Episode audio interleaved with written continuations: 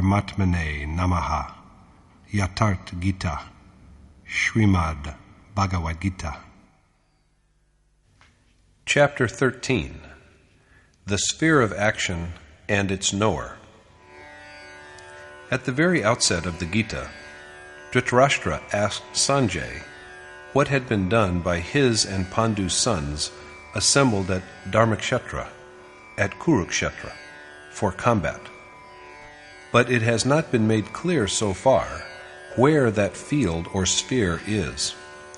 It is only in the present chapter that Krishna makes a precise declaration of the location of the sphere.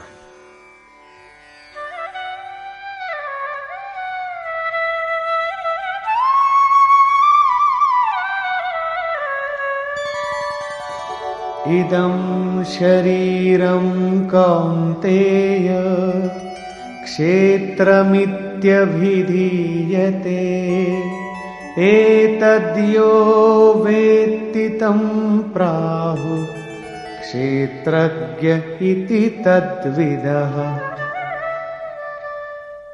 The Lord said, This body is, O son of Kunti, Arjun, a battlefield, Kshetra, and the men who know it, Kshetragya, are called wise because they have grown spiritually dexterous by perceiving its essence.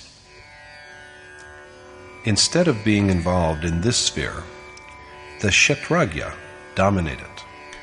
So it has been said by sages who knew and comprehended its reality. When the body is only one, how can there be two spheres, Dharmakshetra and Kurukshetra, within it? In truth, within the one body, there exist two distinct primeval instincts. There is first the pious treasure of divinity that provides access to the Supreme Spirit who stands for the most sublime Dharma. On the other hand, there are the demoniacal impulses made up of impiety which lead a man to accept the mortal world as real. When there is abundance of divinity in the realm of the heart, the body is transmuted into a dharmakshetra, or field of dharma, but it degenerates into a kurukshetra when it is dominated by devilish forces. This process of alternate rise and fall, of ascent and descent, operates at all times but a decisive war commences between the two opposing impulses when an earnest devotee engages in the task of worship in association with a sage who has perceived reality. Gradually, then, while the treasure of divinity grows, impious impulses are enfeebled and destroyed. The stage of God realization is reached only after the complete elimination of the ill gotten hoard of unrighteousness. And even the utility of the treasure of divinity is dispensed with after the stage of perception, for it is also then subsumed in the revered God. In chapter 11, Arjun saw after the Kaurav also the warriors of his own army plunging and vanishing into the mouth of the all pervading God. Kshetragya is the character of the self after this final dissolution.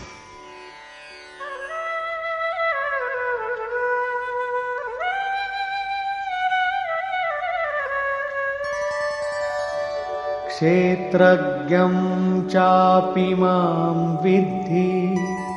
सर्वक्षेत्रेषु Bharat.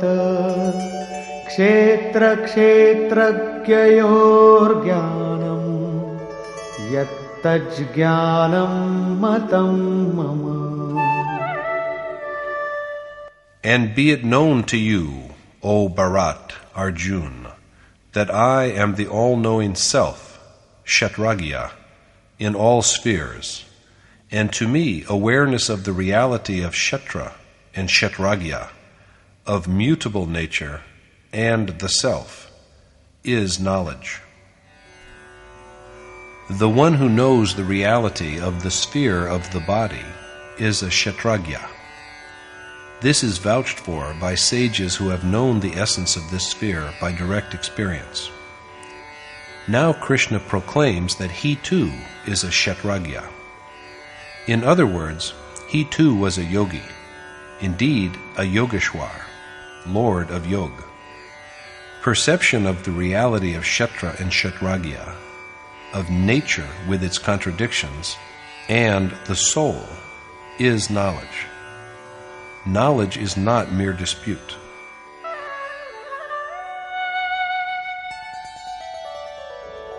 तत्क्षेत्रं यच्च यादृक् च यद्विकारि यतश्च यत् स च यो यत्प्रभावश्च तत्समासेन मे शृणु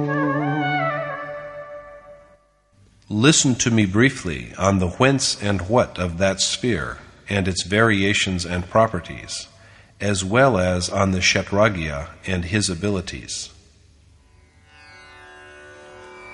The sphere of action, of life and death, is changeable or mutable because it has evolved from some cause, whereas the Kshetragya is possessed of authority. It is not only Krishna who says this. Other sages have also said the same. ऋषिभिर्बहुधा गीतम् छन्दोभिर्विविधैः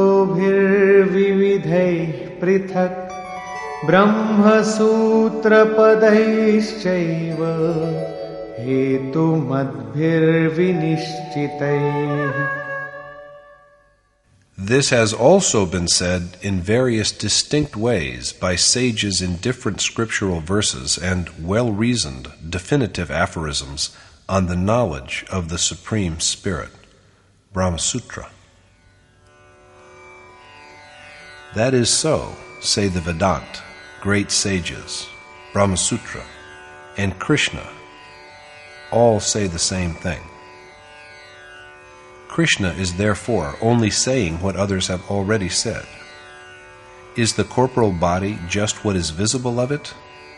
The question is taken up in the following verse.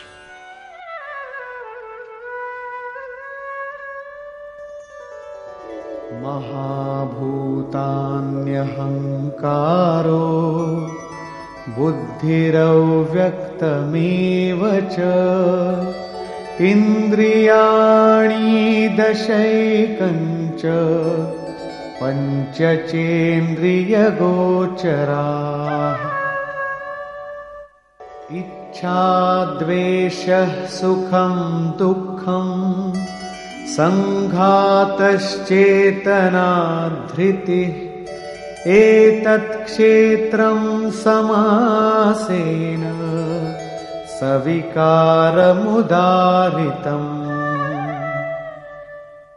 Speaking briefly, mutable physical body is the aggregate of the five elements ego, intellect, even the unmanifest, the ten sense organs, the five objects of sense, as well as desire, malice, pleasure and pain, and intelligence and fortitude.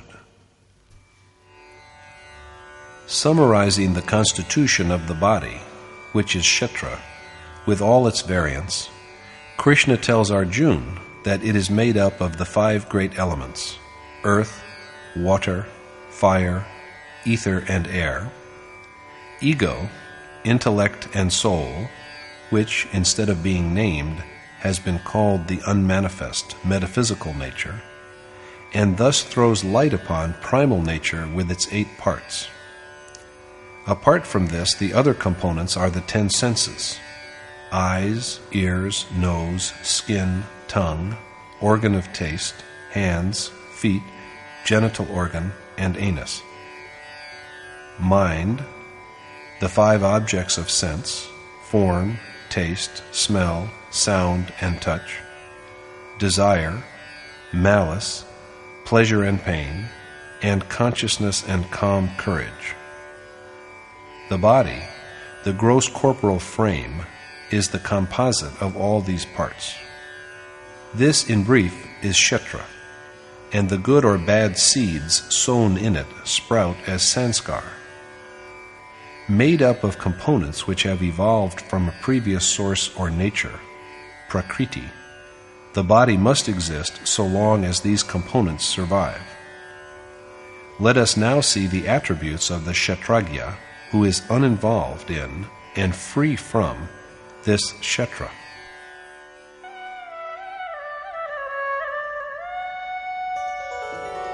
अमानित्वमदम्भित्वम् अहिंसा क्षान्तिरार्जवम् आचार्योपासनं शौचम् स्थैर्यमात्मविनिग्रहः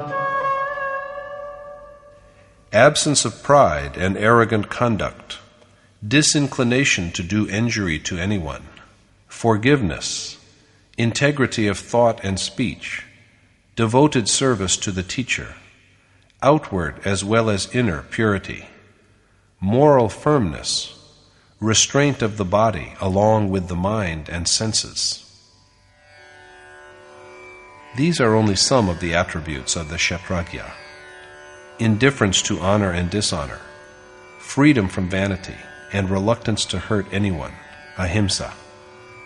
Ahimsa does not mean desisting from acts of physical violence. Krishna told Arjuna earlier that he ought not to degrade his soul. To lead the soul to degradation is true violence, hinsa, whereas to elevate it is nonviolence, ahimsa. A man who is inclined to the amelioration of his own soul is also actively devoted to the well being of other souls. It is true, though, that this virtue has its inception from not hurting others. The one is but a necessary concomitant of the other. So, ahimsa, mercy, honest thought and speech, faithful service to and worship of the teacher, purity, firmness of mind and heart, and control of the body along with the mind and the senses, and इन्द्रियार्थेषु वैराग्यम् अनहङ्कार एव च जन्ममृत्युजरा व्याधि दुःखदोषानुदर्शनम् disinterest in pleasures of both the world and heaven, absence of ego, constant reflection over the maladies of birth, death, old age, sickness, and pain. असक्तिरनभिष्वङ्गः पुत्रदारगृहादिषु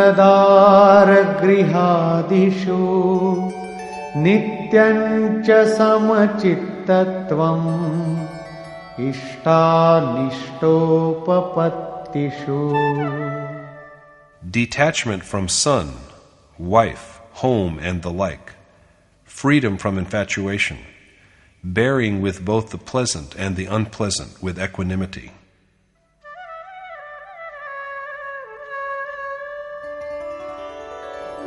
मयि चानन्ययोगेन भक्तिरव्यभिचारिणी विविक्तदेशसेवित्वम् अरतिर्जनसंसदी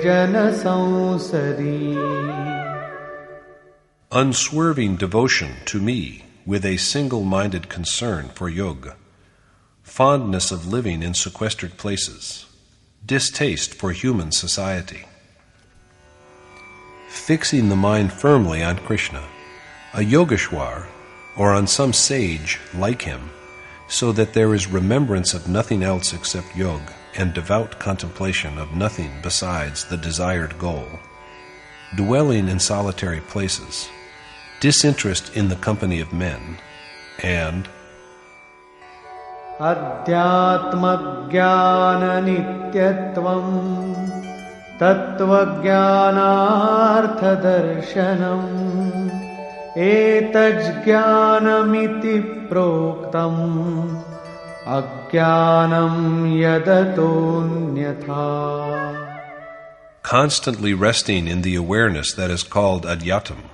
and perception of the Supreme Spirit, who is the end of realization of truth, are all knowledge, and whatever is contrary to them is ignorance.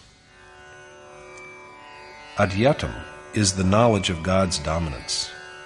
The awareness that is derived from a direct perception of the Supreme Spirit, the ultimate essence, is knowledge. Krishna said in chapter 4 that the man who tastes the manna of knowledge generated by the accomplishment of yajna becomes one with the eternal God.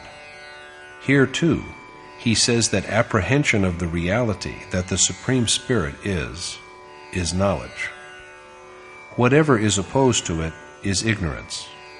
The aforesaid attributes, such as an attitude of equanimity toward honor and dishonor, complement this knowledge. The discussion of the problem is now concluded.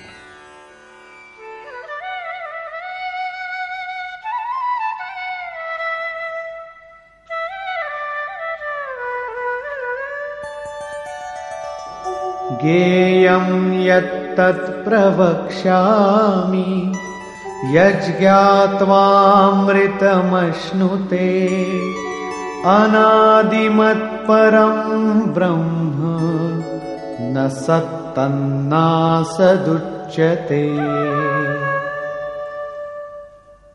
I shall discourse to you well upon the God without a beginning or end, who is worthy of being known, and after knowing whom the stuff of immortality is gained, and who is said to be neither a being nor a non being. Krishna promises to enlighten Arjun well on that which ought to be known, and after knowing which, the mortal man achieves the quality of deathlessness. The ultimate God, who is without a beginning and end, is said to be neither a being nor a non being, because so long as he is removed, he is an entity. But who can say what he is when a worshipper, a sage, is assimilated in him? Now there is only a single entity, and the consciousness of otherness is obliterated. In such a state, God is neither an entity nor a non entity. He is only that which is spontaneously perceived.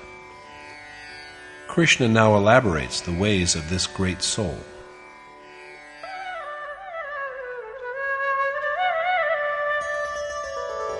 सर्वतः पाणिपादं तत् सर्वतोक्षिशिरोमुखम् सर्वतः श्रुतिमल्लोके सर्वमावृत्य तिष्ठति He has hands and feet, eyes, heads, mouths, and ears on all sides, because he exists pervading all in the world.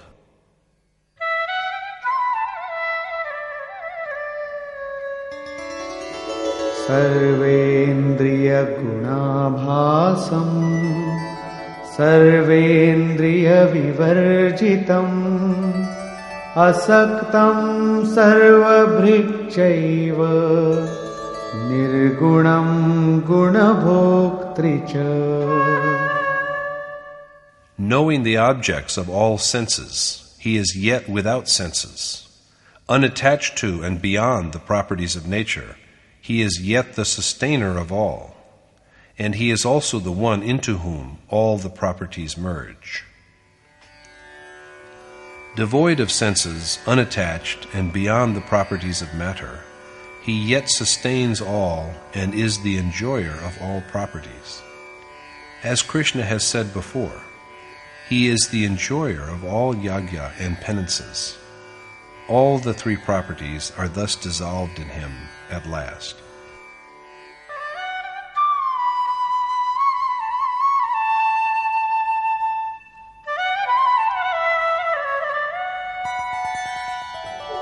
बहिरन्तश्च भूतानाम् अचरं चरमेव च सूक्ष्मत्वात्तदविज्ञेयम् दूरस्थं चान्तिके च तत् Existing in all animate and inanimate beings, he is both animate and inanimate. He is also unmanifest because he is so subtle and both distant and close. He is all pervading, both animate and inanimate, imperceptible because of his fineness, beyond knowing by the mind and the senses, and both close and far away.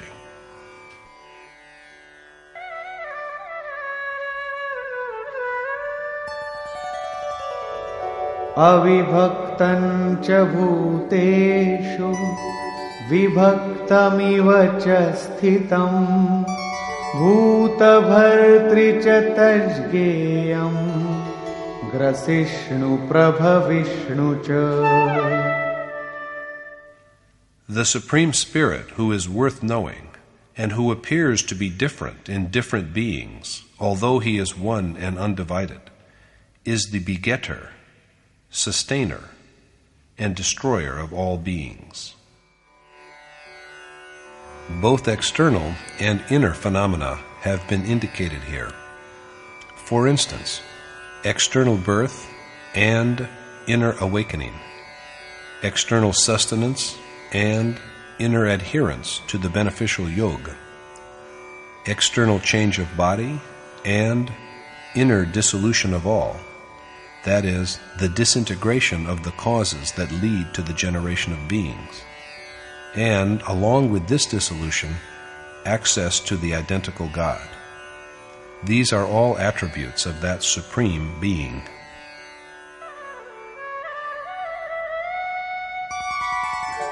ज्योतिषामपि तज्ज्योतिः तमसः परमुच्यते ज्ञानं ज्ञेयं ज्ञानगम्यम् हृदि सर्वस्य विष्टितम् The light among lights, and said to be beyond darkness, that God, the embodiment of knowledge, worthy of being known, and attainable only through knowledge, dwells in the hearts of all. The awareness that comes with intuitive perception is knowledge, and by this knowledge alone can there be realization of God. He dwells in the hearts of all. The heart is his dwelling, and we cannot find him if we search for him anywhere else. Therefore, it is laid down by the canon that God can be attained only through inner contemplation and conduct of yoga.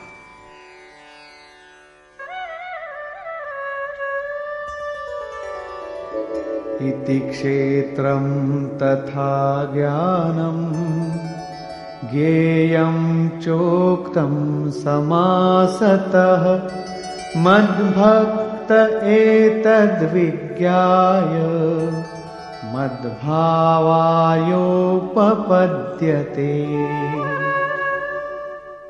Knowing the truth of what has been briefly said of Kshetra, knowledge, and of God, who ought to be known, my devotee attains to my state. Krishna now makes use of the terms nature or prakriti and soul or purush for what he earlier described as kshetra and kshetragya. प्रकृतिं पुरुषं चैव विध्यनादि उभावपि विकारांश गुणांश्चैव विद्धि प्रकृतिसम्भवान् Be it known to you that both nature and soul are without beginning and end, and also that maladies such as attachment, revulsion, and all the objects that are possessed of the three properties are born from nature.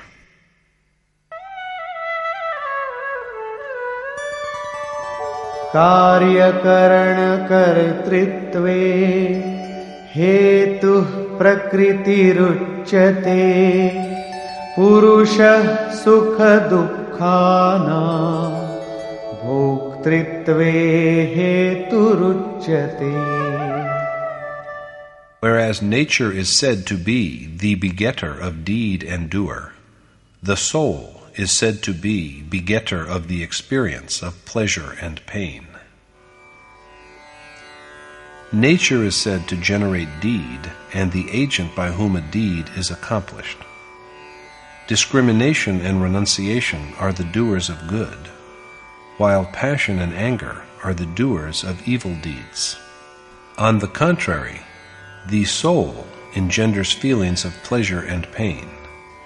Will man always continue to suffer, we may well ask, or will he also ever be rid of it? How can one be liberated from nature and soul when both of them are eternal? Krishna now speaks of this.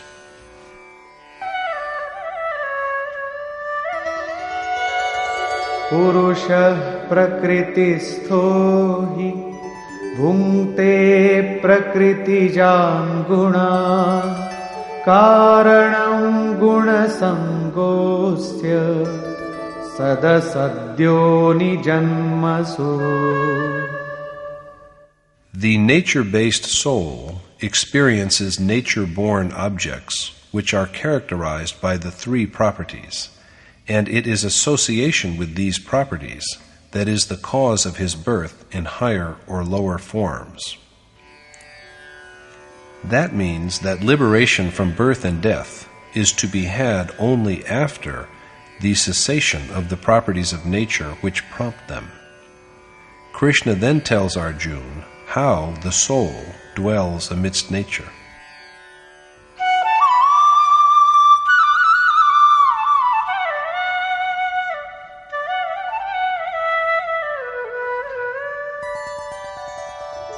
उपद्रष्टानुमन्ता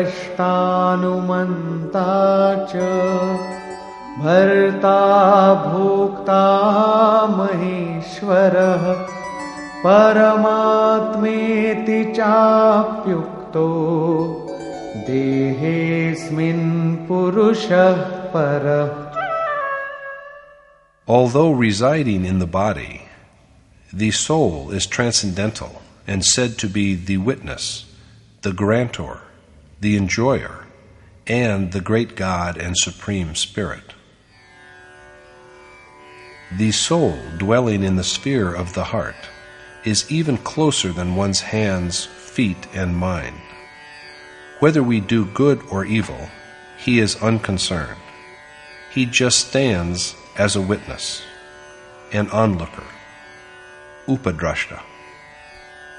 When the right course of worship is taken, and the wayfarer rises a little higher, the approach of the witnessing soul changes, and he becomes the grantor, Anumanta. Now he begins to grant and confer intuitions. When the seeker is yet closer to the goal by further spiritual discipline, the soul begins to support and sustain, Bharta. Now he also provides the propitious yoga. Then he turns into the enjoyer, Bhokta, when the worship is even more refined. He accepts whatever yagya or penance is performed, and at the stage after this acceptance, he is transformed into the great God, Maheshwar. He is now master of nature, but since he is master of nature, it follows that nature yet abides in some part of him. At even a higher stage than this, after the soul is endowed with the attributes of the ultimate, he comes to be known as the Supreme Spirit. Thus, although dwelling in the body, this soul, or Purush, is yet transcendental, quite beyond nature. The only difference is that whereas he is a witness at the beginning, by gradual ascent after touching the ultimate, he is transformed into the Supreme Spirit himself.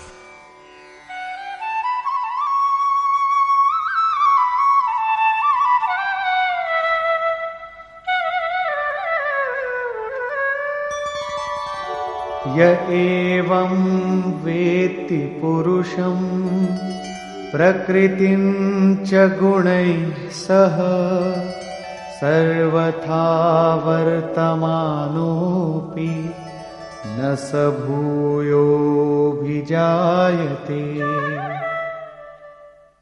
In whatever manner he conducts himself, the man who knows the truth of the soul and nature with its three properties is never born again. This is salvation.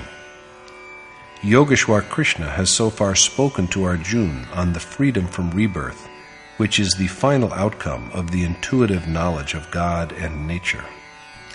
But he now stresses yoga, whose mode is worship, for attainment is impossible without the accomplishment of this action.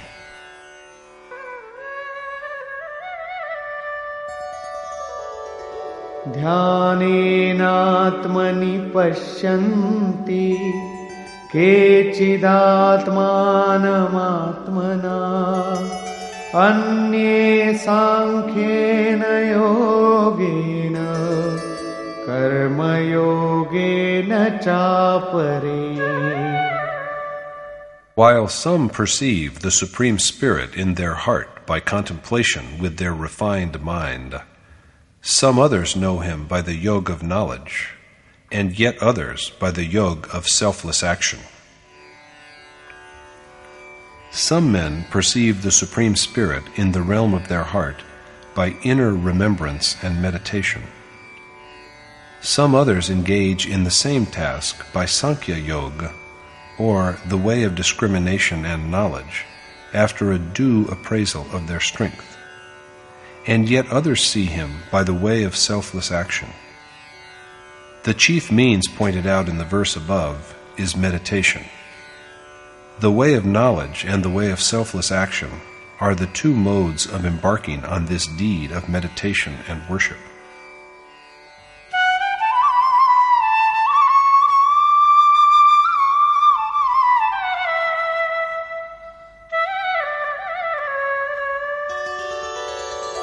अन्ये त्वेवमजानन्तः श्रुत्वान्येभ्य उपासते तेऽपि चातितरन्त्येव मृत्युं श्रुतिपरायणा But ignorant of these ways, there are yet others who worship by just learning the truth from accomplished sages, and, relying upon what they hear, they also doubtlessly steer across the gulf of the mortal world. So, if we can do nothing else, we should at least seek the company of accomplished sages.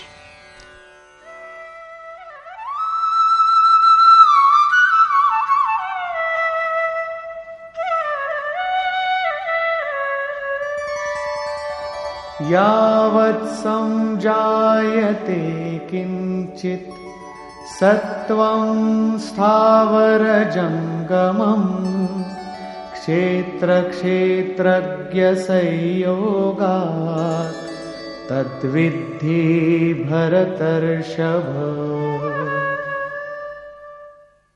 Remember, O the best of Bharat, Arjun, that whatever animate or inanimate being exists is born from the coming together of the insentient Kshetra and the sentient Kshetragya. On the state in which the final attainment is made, Krishna has this to say.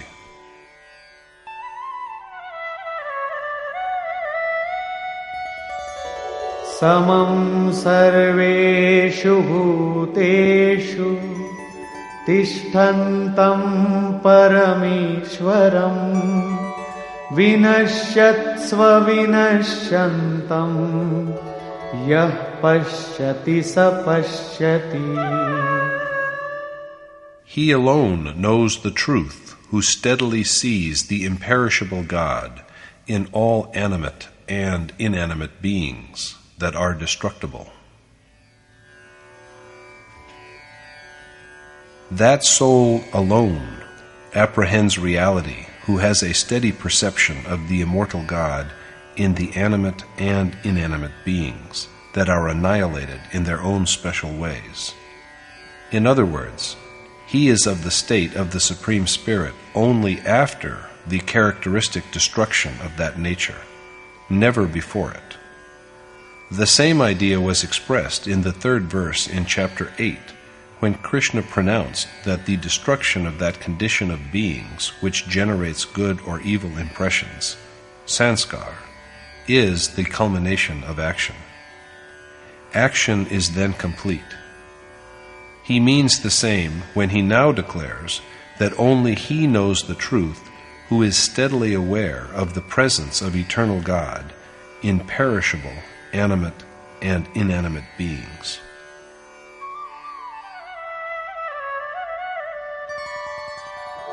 समं पश्यन् हि सर्वत्र समवस्थितमीश्वरम् न हि नस्त्यात्मनात्मानम् ततो याति परां गतिम् He achieves the supreme goal because, evenly perceiving the existence of the identical God in all beings, he does not himself degrade his self.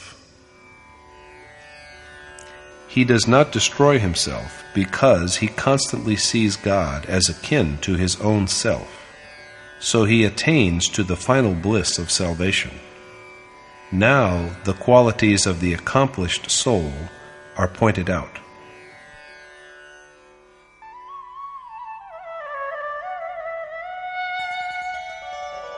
प्रकृत्यैव च कर्माणि क्रियमाणानि सर्वशः यः पश्यति तथात्मानम् अकर्तारं स पश्यति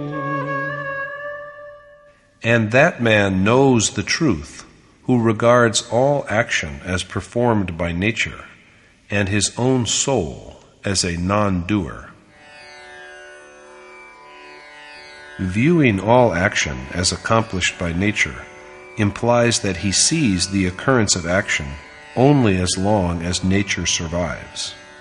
He also sees the soul as a non agent, and thus he comes by awareness of reality.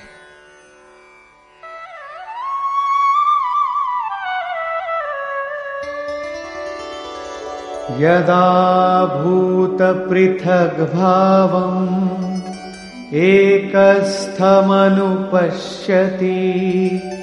तत एव च विस्तारम् ब्रह्म सम्पद्यते तदा He realizes God when he sees the whole variety of beings as resting upon and as an extension of the will of that one Supreme Spirit. When a man sees the diffusion of God through all the various states of beings and regards them as but an extension of the same God, he attains to him. No sooner is this stage reached than he realizes God.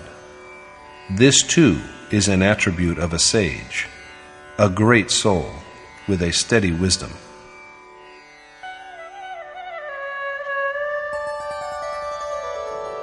अनादित्वान्निर्गुणत्वा परमात्मायमव्ययः शरीरस्थोऽपि कौन्तेय न करोति न लिप्यते Although embodied, the imperishable Supreme Spirit is neither a doer nor tainted because, O son of Kunti, he is without beginning or end and transcending all properties. How it is so is illustrated in the following verse. यथा सर्वगतं सौक्ष्म्यात् आकाशं नोपलिप्यते सर्वत्रावस्थितो देहे तथात्मानोपलिप्यते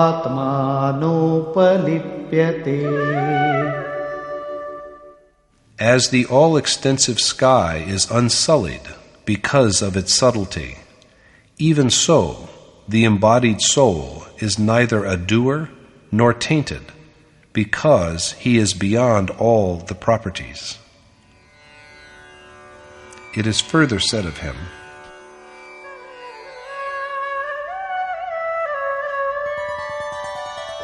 यथा प्रकाशयत्येकः कृत्स्नं लोकमिमं रविः क्षेत्रं क्षेत्री तथा कृत्स्नं प्रकाशयति Bharat The soul illuminates the whole Kshetra, just as the one sun lights up the entire world. Then follows the final verdict. क्षेत्रक्षेत्रज्ञयोरेवम् अन्तरं ज्ञानचक्षुषा भूतप्रकृतिमोक्षं च ये विदुर्यान्ति ते परम् They who have thus perceived the distinction between Kshetra and Kshetragya, and the way of liberation from the maladies of nature, with the eye of wisdom, attain to the Supreme Spirit. Sages who know the difference between nature and soul, as also the way of liberation from mutable nature, realize God. That is to say, that knowledge is the eye with which one may see the reality of Kshetra and Kshetragya, and that knowledge here is a synonym for intuitive perception. Conclusion Dharmakshetra and Kurukshetra were named right at the beginning of the Gita, but they were not located, and it is only in the present chapter that Krishna points out to Arjuna that the human body itself is Kshetra, and the one who knows it is a Kshetragya. However, rather than being entangled in it, he is liberated, and he provides direction to it. Is the body, the Kshetra, only so much as we see of it? Recounting its main components, Krishna has said that it is the sum of primal nature with its eight parts, the unmanifest nature, the ten sense organs and mind, the five objects of senses, desire, greed, and passion. So long as these components survive, the body must also be in some form or the other. This is the field, or kshetra, on which the sown seeds, whether good or bad, grow as sanskar. The one who voyages successfully across this sphere is a kshetragya. Possessed of divine moral virtue, he is the one who determines the operations of kshetra. The present chapter is mainly devoted to a detailed elaboration of kshetragya. The scope of kshetra is indeed wide and extensive. To speak the word body is so easy, but what vastness is contained within this simple expression? It is coextensive with the primal nature of the entire universe. It is coextensive with endless space. It is thus the animating principle of life, and no being can exist without it. This whole universe, this world, these countries and provinces, and this apparent human body are not even a fraction of that nature. Thus, besides Kshetragya, the chapter also dwells at length on Kshetra. Thus concludes the 13th chapter in the Upanishad of the Srimad Bhagavad Gita on the knowledge of the Supreme Spirit, the science of yoga, and the dialogue between Krishna and Arjuna entitled Kshetra Kshetragya Vibhag Yoga, or the sphere of action and its knower. Thus concludes Swami Adgadanand's exposition of the 13th chapter of the Srimad Bhagavad Gita in Yatharth Gita. Hare Om Tat Sat.